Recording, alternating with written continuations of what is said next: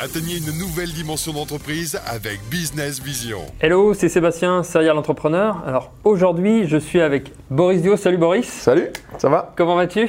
Très bien, merci. Bon, alors moi je suis vraiment, euh, bah, comme euh, pas mal de monde, fier et puis euh, avec grand plaisir de t'accueillir pour cette, euh, cette interview, cet échange.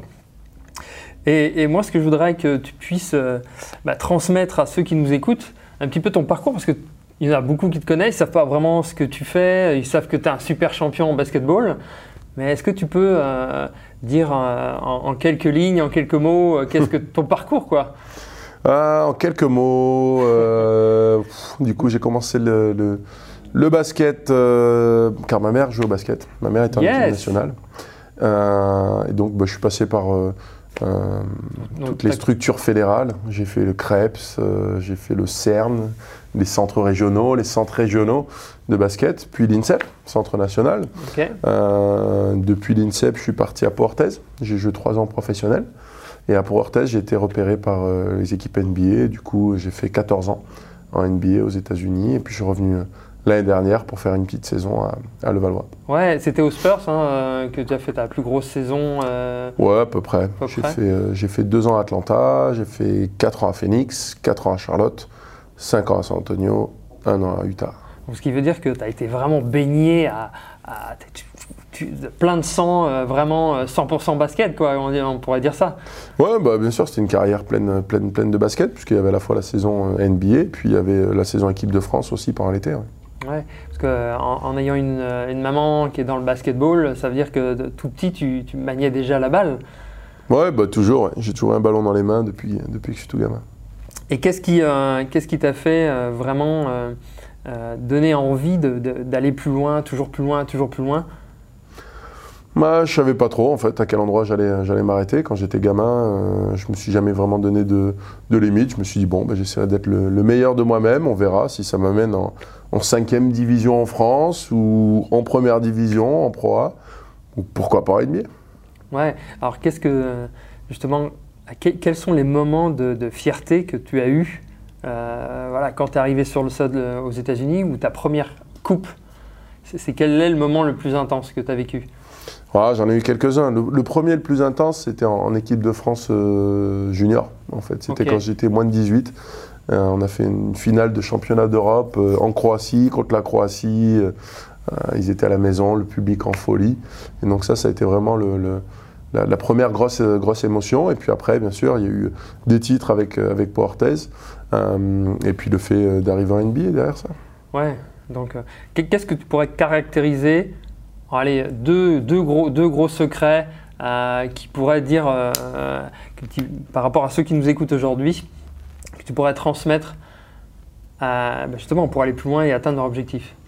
Bah, je pense que le fait d'avoir un objectif déjà clair et, euh, et de s'y tenir, c'est quelque chose qui est, qui est très important parce que c'est ça qui va nous permettre justement de, de pouvoir euh, progresser, euh, d'avoir vraiment ce- un, un vrai objectif. Et, puis, et puis derrière, c'est la, la persévérance, de pouvoir travailler, de pouvoir toujours y croire. Il y a forcément des hauts et des bas dans une, dans une carrière, dans une saison. Euh, mais tant qu'on garde le cap sur l'objectif, euh, ben, on devrait pouvoir y arriver. Ouais. Et, et justement, par, par rapport à ça, quelle, quelle serait pour toi ta plus grosse qualité aujourd'hui Euh, la plus grosse qualité aujourd'hui, je pense que ce serait ma capacité à relativiser. Hein Euh, donc justement, jamais vraiment trop se, se prendre la tête. Donc euh, comme je a des hauts, il y a des bas. Donc euh, pas partir en dépression quand il y a des bas. Et puis pas se voir déjà arriver quand il y a des hauts. Essayer de, de garder une, une ligne médiane pour pouvoir arriver tranquillement à son objectif sans se, se- se croire euh, déjà arrivé avant que ça n'arrive. Ok, ben justement, alors, qu'est-ce que tu te dis, justement, dans les moments les plus difficiles, les plus euh, où on a envie des fois de raccrocher, on a envie de tout casser, euh, etc.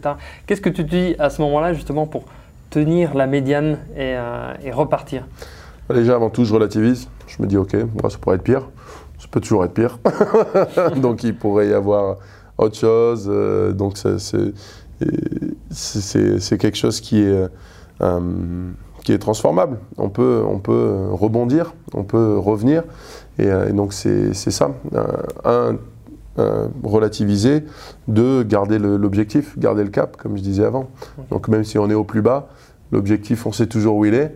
Euh, se dire, ok, ok, c'est descendu, c'est ça. Mais bon, c'est pas fini. C'est aussi ça, relativiser. L'objectif, il est là. Euh, on va tout faire pour y arriver. Et qu'est-ce que tu- pour toi euh, les objectifs que tu veux conquérir dans le futur? Bon, là, je vais me fixer de, de nouveaux objectifs. hein. Euh, Maintenant, la, la- la carrière euh, professionnelle, j'ai plus trop d'objectifs à, à réaliser euh, en termes en basket. Et donc, euh, du coup, bah, il va y avoir de nouvelles aventures avec de nouveaux objectifs. Euh, bah, notamment le, le fait de, de vouloir faire un, un tour du monde, Yes. de partir, d'être, devenir un explorateur et, et partir à la, à la découverte d'endroits reculés dans le monde.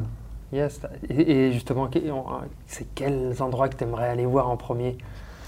Bon, je vais pas aller en premier parce que j'y vais aller en bateau. Je vais le faire à la voile. Waouh, génial. Donc du coup, euh, forcément, je vais avoir un itinéraire. C'est pas, ah, tiens, j'aimerais bien aller en Inde, et puis j'y suis demain. Donc euh, non, non, je vais devoir suivre une route, mais euh, je vais aller un petit peu partout. Ouais, donc vraiment en tant qu'aventurier pour, pour aller explorer le, le monde, quoi. Oui, aller explorer, et puis, et puis découvrir, découvrir des, des différentes euh, civilisations, différentes façons de vivre. Génial. Et toi, justement, est-ce que pour toi, tu caractériserais ça que c'est une folie euh, Bah non. pas? Pas moi, d'autres sûrement, Ouais.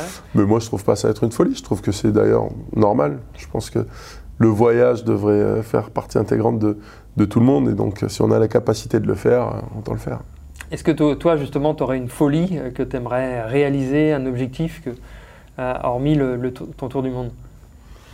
Euh, bah, j'ai une bucket list, hein. j'ai la liste des trucs qu'il faut que je fasse avant de mourir. Donc il doit y avoir pas mal de folies ouais, à l'intérieur. Mais non, je les considère pas comme des folies. Bon, une peut-être ce serait d'aller dans l'espace un jour. Yes. Hmm. Ah, Ça peut arriver plus vite que. Bah, une fois que j'aurai fait hein. le tour du monde, il faudra bien que je Euh, vois autre chose. Voilà, euh, euh, ta, ta- ta- ta clé à la, à la porte d'Elon Musk. euh, tiens, écoute, euh, c'est bon, euh, on peut y aller On peut y aller. Bon, bah c'est cool. Un dernier mot à- à- aux personnes qui nous écoutent euh, que tu pourrais leur dire. Écoutez, faites-vous plaisir euh, dans le secteur que, dans lequel vous êtes, quel que soit le secteur. Euh, la vie est trop courte, il faut pouvoir se faire plaisir. Ok, merci Boris. Vous avez entendu Faites-vous plaisir. C'est le secret de Boris. Top. Je vous dis à très vite et merci Boris en tout cas. C'était un vrai plaisir. Merci. Ciao.